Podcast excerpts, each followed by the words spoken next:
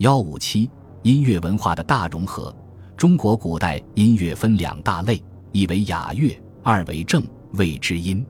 雅乐是指供帝王祭祀宴享的音乐，又称中原正声。正谓之音本指正为两国的地方音乐，因为它较为放任而不合理所要求的中和的准则，故《论语·卫灵公》有正声吟之语，《礼乐记》说：“正谓之音，乱世之音也。”后来便以正谓之音通指放任的民间乐歌了。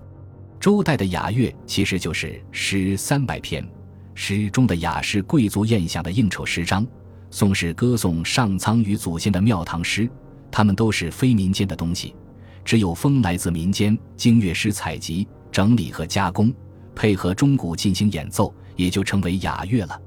东周王室衰微，礼崩乐坏。于是吟声赤而雅音废矣。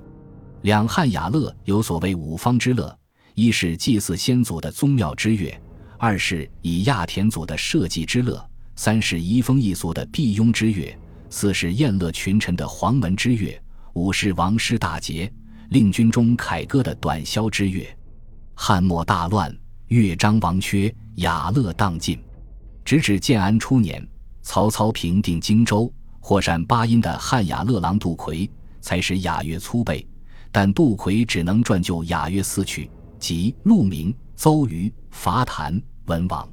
至魏明帝太和中，妙善正声的左延年改《邹虞》《伐檀》《文王》三曲，雅乐所存就只有《鹿鸣》一曲了。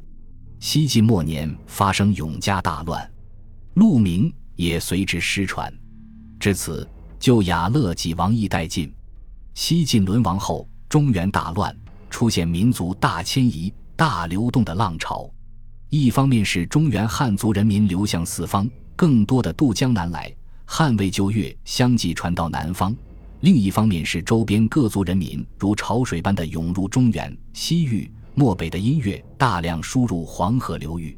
与此同时，东晋政权立足江左后。